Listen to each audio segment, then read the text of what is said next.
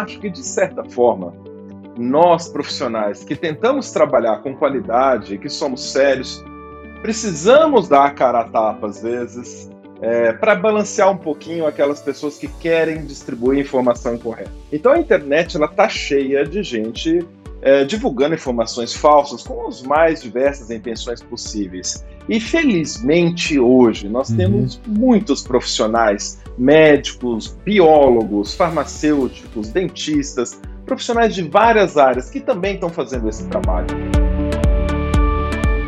A quinta temporada do Vioral começou e você já pode se conectar no Instagram, @Vioral, ou no Instagram do PC, nosso host, @Paulo Crepaldi.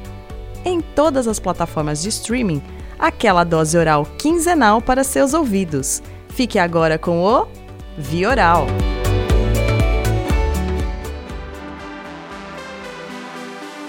Olá, ouvintes do Vioral, estamos de volta para mais um episódio. E veja só, no episódio de hoje nós vamos conversar com o neurocirurgião Dr. Marcelo Valadares, da Unicamp, do Hospital Albert Einstein. E nós vamos falar muito sobre envelhecimento cerebral, tem outros tópicos também que eu quero tratar com ele. Ou seja, temas que todos nós temos curiosidades, porque falar do computador central do nosso corpo humano é muito interessante. E por isso eu quero agradecer, Dr. Marcelo, obrigado por estar aqui com a gente no Vioral. Todos vocês, eu agradeço muito o convite, é um grande prazer poder falar um pouquinho sobre neurologia, neurocirurgia, neurociências, tudo isso aí que para muita gente ainda é um grande mistério, né? Mas o cérebro é uma máquina fascinante e a gente tem muito a falar. Exatamente, mas eu sempre gosto de começar, Dr. Marcelo, entendendo por que as pessoas fazem as devidas escolhas na vida. E eu queria saber de você, Dr. Marcelo, porque assim, eu fui pegar um estudo de demografia do Conselho Federal de Medicina de 2020 e o Brasil tem 3.682 neurocirurgiões nesse último estudo demográfico. Estamos falando aí de menos de 1%, quase 1% das especialidades médicas. Por que você optou por uma especialidade tão nichada? Assim, o que te despertou para escolher e ser neurocirurgião? É uma pergunta muito boa, é uma pergunta difícil. São várias coisas. A neurologia sempre me fascinou. Uhum. Eu sempre entendi que é uma especialidade muito importante. Por um lado, é uma especialidade que até então, eu acho que de certa forma até hoje, ainda carrega um pouco de mistério, porque nós não dominamos completamente o conhecimento em neurologia. A neurocirurgia em si associa a neurologia a uma habilidade técnica, isso é uma habilidade manual, que muitas vezes se assemelha a uma arte, porque tal é a precisão do que nós precisamos fazer, tal é a concentração necessária, que isso também, de certa forma, traz um certo fascínio. Então, eu acredito que é uma mistura entre aquilo que é a teoria fascinante e uma prática, uma habilidade manual também desafiadora e igualmente fascinante. Todo mundo tem esse fascínio, né? Nos últimos anos, principalmente, tem se falado muito do cérebro, muitas descobertas, muitos mitos e verdades sobre o cérebro. Você, como profissional de saúde, como médico, especialista nisso, realmente a gente aprendeu tanto assim nos últimos anos, a gente sabe muito mais do que sabia anteriormente, tem muita coisa ainda que você fala, nossa, Paulo, tem muita coisa para se descobrir ainda. Me fala um pouquinho, porque assim, o cérebro humano é essa máquina incrível, né? A gente quer falar de criatividade, a gente fala de tomada de decisão, fala do inconsciente, assim, tem tanta coisa sendo falada hoje em dia, né? Sim, PC, nós aprendemos muita coisa. Temos ainda um caminho gigantesco pela frente. Mas um conhecimento que nós tínhamos de que, inicialmente, pensava-se que o cérebro ele era completamente dividido em áreas e tal, determinadas áreas eram exclusivamente responsáveis por determinadas funções. Hoje, a gente passou a ter um conhecimento maior sobre a conectividade entre as áreas e a existência de redes de informação no cérebro. E como todas essas regiões participam de pensamentos, de formação de memórias, de processos intelectuais, de cálculo, de raciocínio. Então, o cérebro ele não é de forma alguma máquina compartimentada, ele é como um grande circuito interligado de funções. Isso é um aprendizado recente e nós estamos agora, talvez, entendendo um pouquinho melhor a relação da formação do cérebro também com a genética, né? Uhum. Como que a genética, seja genética para o cérebro sadio, seja a genética no cérebro doente, como que ela influencia o cérebro, como que ela influencia a causa de doenças e também a existência de tratamentos ou a possibilidade de existência de tratamentos. Então a neurologia, ela caminhou muito mesmo. Hoje a gente tem um entendimento melhor. Perfeito. Agora, é verdade isso, essa coisa, o cérebro envelhece mesmo? Existe um envelhecimento, nós estamos vivendo mais tempo, doutor Marcelo, e aí entra essa preocupação, né? Eu acho que a gente até vai depois falar mais pra frente, mas eu não sei, a gente se diagnosticava tanto Parkinson e Alzheimer antes, isso é culpa desse envelhecimento populacional? Fala um pouquinho desse envelhecimento do cérebro. PC, essa pergunta não é fácil, eu vou explicar por quê, mas em primeiro lugar, o cérebro sim, ele envelhece, né? Tudo no ser humano, ele envelhece, o nosso DNA ele carrega ali informações que com o tempo o nosso organismo vai deteriorando, é uma palavra pesada, né? Mas nós vamos nos modificando em direção ao envelhecimento. No cérebro várias coisas acontecem. O cérebro de um idoso, ele tem, vamos dizer, menos líquido do que o cérebro de um jovem, né? O jovem, assim como a nossa pele, a pele de um jovem ela tem uma consistência mais macia, porque ela é mais hidratada, ela tem mais proteína, ela tem mais colágeno. O cérebro do idoso, ele é menos hidratado também, ele diminui um pouco de tamanho. O cérebro do idoso, ele perde neurônios, né? Então, não só o cérebro doente, mas o cérebro saudável de um idoso também tem uma quantidade, uma concentração de neurônios menor. Então isso vai causar, obviamente, uma capacidade de memória um pouco menor, sem que isso seja necessariamente uma doença. Isso vai causar em muitas pessoas uma capacidade de raciocínio um pouco mais lento, sem que isso seja uma doença. Agora, por que eu disse que a sua pergunta não é simples? Porque isso varia de pessoa para pessoa. E porque a gente tem no cérebro, entre várias outras características, nós temos algo chamado uma reserva cognitiva. O que significa isso? Significa que uma pessoa que tenha desenvolvido mais uma determinada capacidade, seja uma capacidade de memória, através, talvez, de atividades que ela exerceu durante a vida, seja uma capacidade artística, seja uma capacidade de cálculo, talvez essa pessoa perceba esse envelhecimento e uma diminuição de suas funções mais lentamente que outras. Nós temos aí também a influência da genética, embora muitas vezes nós não saibamos de que forma isso acontece, mas nem todo mundo sente esses efeitos da mesma forma. E você perguntou sobre doenças. Por exemplo, nós temos mais Parkinson diagnosticado hoje do que antes? Sim. Agora, por que nós temos mais Parkinson diagnosticado hoje do que antes? Bom, em primeiro lugar, eu acredito que o acesso à saúde e a capacidade de diagnóstico dos profissionais vem se aperfeiçoando ano após ano. Então, isso acontece em várias doenças. Sim. Nós estamos fazendo mais diagnóstico sem que necessariamente as pessoas estejam adoecendo mais. Agora, a doença de Parkinson em si carrega ainda algumas outras coisas de interesse.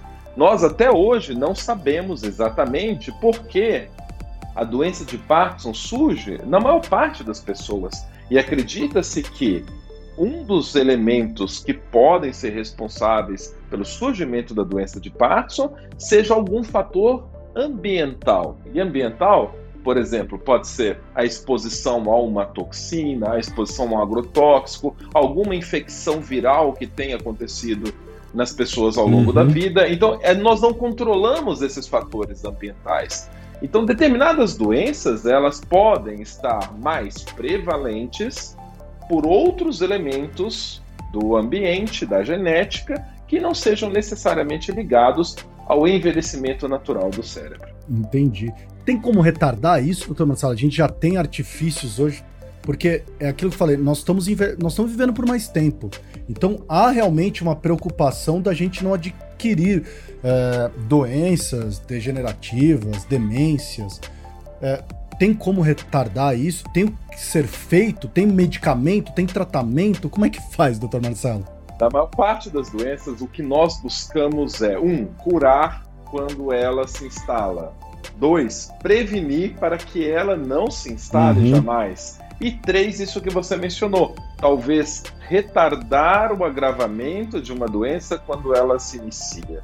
Em neurologia ainda é complicado, tanto na doença de Parkinson, que é a segunda doença neurodegenerativa mais comum, quanto na doença de Alzheimer, que é a primeira doença neurodegenerativa mais comum, nós ainda não temos tratamento que tenham demonstrado com grande evidência capacidade de retardar ou ainda prevenir e curar essas doenças. Né? Esse talvez seja o foco da indústria farmacêutica hoje em dia, seja disponibilizar medicamentos que sejam capazes de diminuir a velocidade de progressão dessas doenças. O Alzheimer, principalmente, tem sido o foco nos últimos 3-4 anos de inúmeros lançamentos de novos medicamentos que prometem, sim, diminuir a progressão dos sintomas, né? Mas isso ainda é alvo de muito questionamento, né? De como isso acontece e se os estudos que foram feitos até então, que na maior parte das vezes são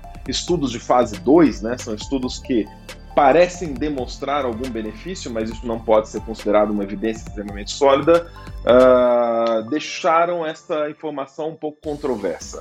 E por exemplo, você falou de Alzheimer, a gente falou de Parkinson, essa causa que a gente ainda está desconhecida, né? Mas tem como se evitar? Tem como a pessoa falar assim, eu preciso fazer alguma coisa na minha vida para evitar tê-las ou não? Isso é genético, não tem como evitar. A gente tem hoje, você mesmo falou, né, a chegada da medicina ômica aí. Nós estamos mais próximo de uma cura desse tipo de doença, doutor Marcelo? PC, eu não tenho dúvida de que sim, nós estamos mais próximos. Se nós podemos dizer que é algo que vai acontecer em uma década ou em meio século, isso nós não sabemos ainda. E sim, a genética é provavelmente a chave de tudo. A predisposição a essas doenças, ou seja, carregar no nosso DNA características que servem como gatilhos para desencadear a doença, isso nós sabemos que existe.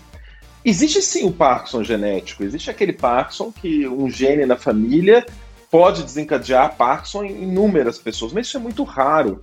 Na maior parte das doenças neurológicas, a genética ela vem como uma predisposição, né? Então, entender o que é essa predisposição e talvez desativar esses gatilhos possa ser uma das formas de prevenir o surgimento dessas doenças. Mas o nosso genoma é extremamente complexo, né? O nosso genoma, PC, ele foi completamente decifrado no sentido de decodificado. Nós já sabemos a sequência genética, mas o que significa cada uma daquelas informações, o que codifica cada um daqueles genes e qual é o papel de cada uma daquelas proteínas formadas pelos genes, isso é ainda onde reside o grande mistério. Uma das suas especialidades, Dr. Marcelo, que é Deep Brain Stimulation, a cirurgia DBS, estimulação cerebral profunda. Isso é para todos, para um nível muito mais avançado. Muita gente às vezes questiona, né? Eu escuto muito casos de Parkinson que a pessoa fala, vai pro tratamento cirúrgico, né? Ou já existem. A DBS soa como uma evolução do tratamento. É isso mesmo? O que é, doutor Marcelo? Não, PC, não é uma evolução do tratamento. Especificamente o DBS, é uma cirurgia fantástica, né? Nós estamos conectando o cérebro da pessoa a um aparelho, e esse aparelho é um computador. Então, talvez isso seja a primeira interface realmente homem-máquina que existe. E já existe há bastante tempo. O DBS já existe há mais de 3 décadas. E ele vem se aperfeiçoando. Mas a forma com que nós conseguimos nos comunicar com o cérebro de uma pessoa ainda é rudimentar, né? Somente agora, há poucos anos, nós passamos a associar para você entender a leitura das informações que o cérebro traz, a estimulação que pode ser feita a esse cérebro. Até então, nós fazíamos uma estimulação aleatória, baseada numa configuração pré-determinada. Então, a DBS ainda é uma tecnologia que está evoluindo, e ela não é para todo mundo. Especificamente a doença de Parkinson, o tratamento com remédio ainda é a primeira opção, e ele é a primeira opção para a imensa maioria dos pacientes por muito tempo. Por quê? Porque ele é mais simples. Ele é mais simples e muito efetivo para a maior parte das pessoas. A cirurgia de estimulação cerebral, ela vem para aquela pessoa em que o tratamento com remédio, embora tenha funcionado, em determinado momento ele deixou de ser útil ou os efeitos colaterais foram maiores do que os benefícios. Então, esses são pacientes que são considerados para o procedimento cirúrgico, mas isso é simplesmente pelo fato de que um tratamento é altamente complexo e o outro tratamento é extremamente simples, e às vezes o tratamento simples pode ser igualmente efetivo. Tem duas moléculas que estão na mídia aí, uma há mais tempo, e eu queria ouvir tua opinião. Vou começar com a aducanumab, que há tanto tempo a gente vem ouvindo, tantos ensaios clínicos, idas e voltas, controvérsias, mas finalmente ele tá aí. E aí, doutor Marcelo, o que você acha, qual que é a tua opinião dessa molécula? Realmente ainda há muito para ser estudado em relação a isso? O que você está vendo? O que vocês, profissionais, estão se discutindo aí nos congressos? É tanta polêmica sobre isso que daria um programa inteiro ou até mais que um. O aducanumab foi envolvido numa situação inédita, né, em que a sua aprovação pelo FDA nos Estados Unidos, ela foi dada de forma acelerada num contexto de uma droga que vem para tratar algo que não tem tratamento. Então, o FDA, que é a agência regulatória americana, ela permite autorizar medicamentos com evidências preliminares quando determinada doença não tem um tratamento altamente efetivo. O aducanumab entrou nessa estratégia com a promessa de trazer um benefício grande para portadores da doença de Alzheimer. Legal. Né? Mas aí houve um contexto em que especulou-se se haveria um lobby político gigantesco, porque nós já sabemos, a indústria faz investimentos homéricos no lançamento dessas drogas, né? Então existe uma expectativa de retorno financeiro muito grande. E o aducanumab, assim como outros medicamentos para a doença de Alzheimer, eles giram em torno de uma teoria da origem do problema da doença de Alzheimer, que também por si só é questionada, né? Então, você está falando de algo que existe uma cadeia de informações por trás daquilo, que desde o início dela nós não sabemos se isso faz algum sentido prático, mas muitas vezes a ciência caminha assim. Então, quando essa droga foi lançada um pouco de forma acelerada, questionou-se se isso não seria imprudente diante de uma evidência científica que ela não era tão sólida como se esperava. De qualquer forma, o medicamento está no mercado e ele tem sido usado e, na prática, nós vamos levar alguns anos para observar os efeitos reais disso nas pessoas.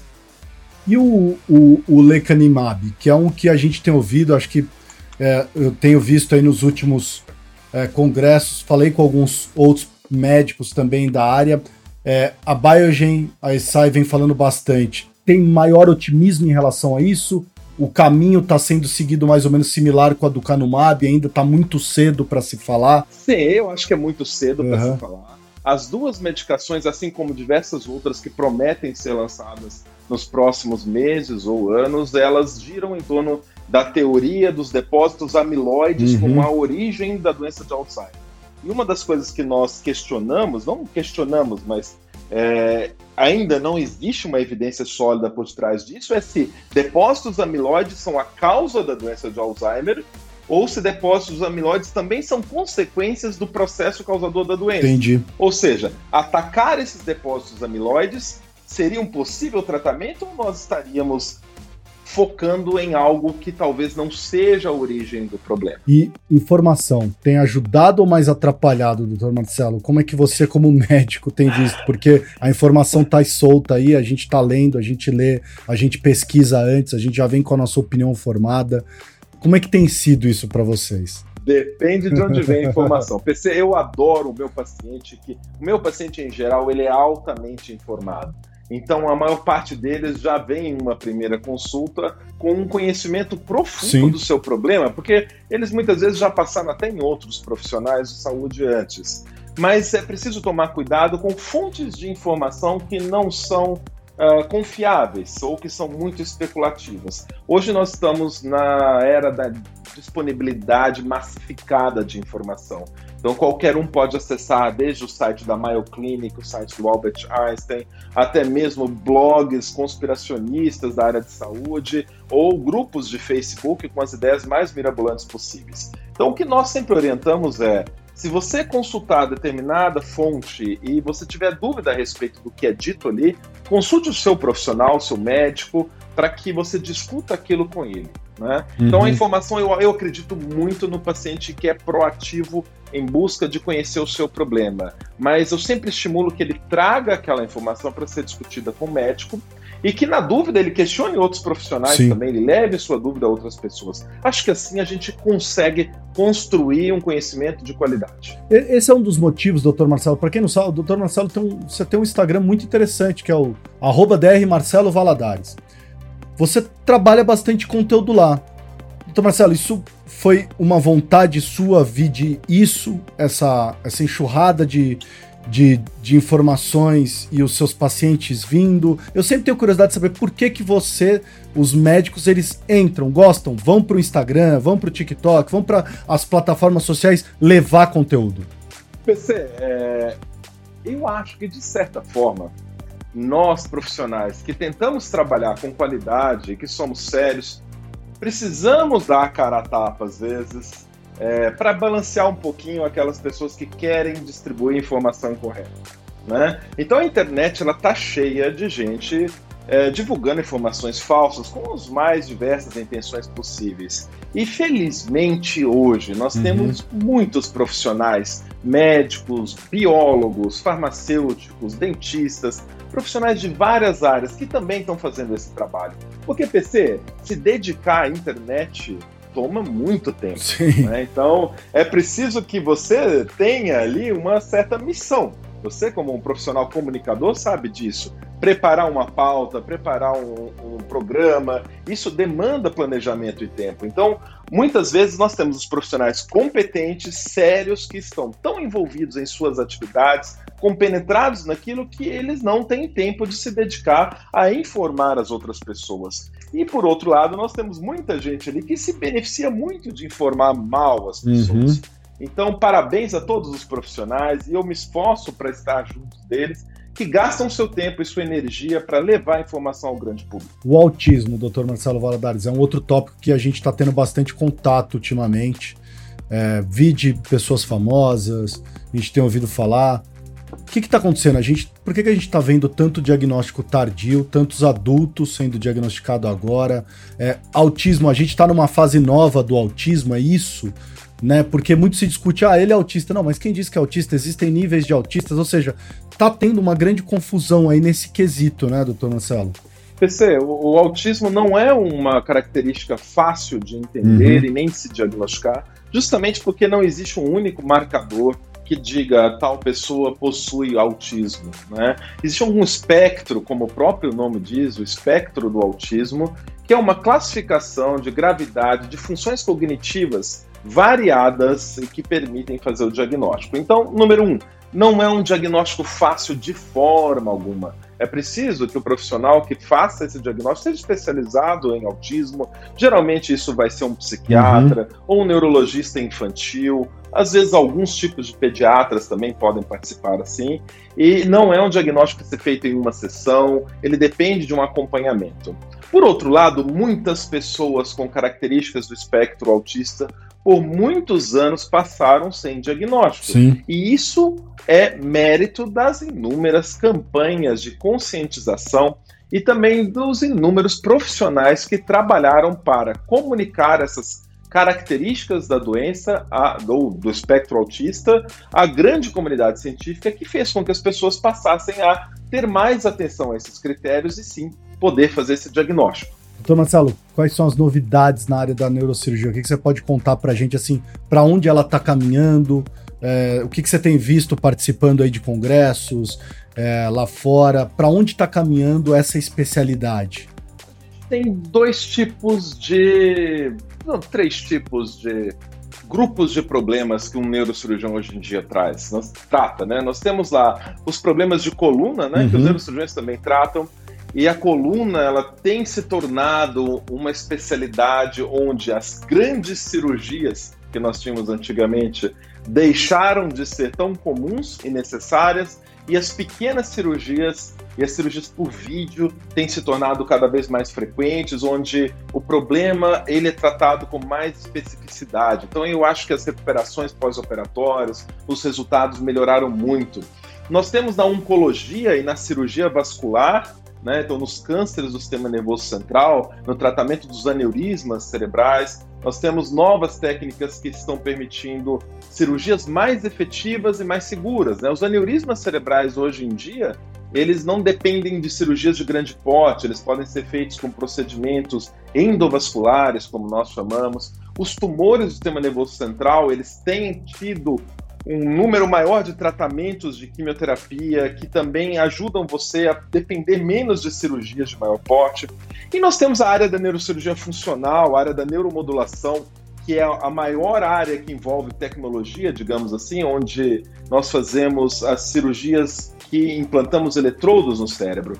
Essa é uma área fantástica, onde a ciência tem sido polvorosa no sentido de desenvolver novos tratamentos para uma infinidade de problemas antigos, mas que agora vislumbramos tratamento com as nossas tecnologias, como, por exemplo, a promessa de nós podermos começar a utilizar isso em neuropsiquiatria, né? Então isso ainda não é algo que é prática, isso ainda é pesquisa, mas nós temos uma série de condições psiquiátricas para as quais nós estamos testando e estudando o uso das ferramentas de neurocirurgia funcional e neuromodulação. Onde estão seus maiores desafios hoje, Dr. Marcelo? Onde que você vê que tua especialidade hoje ainda precisa de muito olhar, de aprimorar muito? O que é mais difícil no teu dia a dia? O mais difícil no dia a dia, PC, é lidar com pessoas que têm problemas muito graves, né? Então, nós trabalhamos aí com pacientes que, às vezes, um diagnóstico muda completamente a vida daquela pessoa, né? Como profissionais, eu acho que a gente tem que manter o lado humano disso, né? Tentar entender que o paciente, ele não é só um diagnóstico, ele não é só uma doença, tentar dedicar um pouco de tempo a estar presente também para participar do entendimento do paciente sobre o seu problema. Então, em alguém que tem um treinamento técnico extremamente avançado, conservar e desenvolver o lado humano, às vezes isso é desafiador, mas eu acho que é fundamental. A gente não pode esquecer, né? Jamais. Sem dúvida. Então, Marcelo, eu gosto de fazer um bate-bola rápido com meus convidados sobre o que vocês pensam sobre esses determinados assuntos, tá? Relação profissional de vocês, médicos, com a indústria farmacêutica. Uau! É um belo de uma pergunta, né? A indústria farmacêutica é um grupo empresarial gigantesco, extremamente poderoso, né? E ela busca influenciar alguns profissionais de diversas formas. Eu acho que o profissional médico tem que ser independente, né?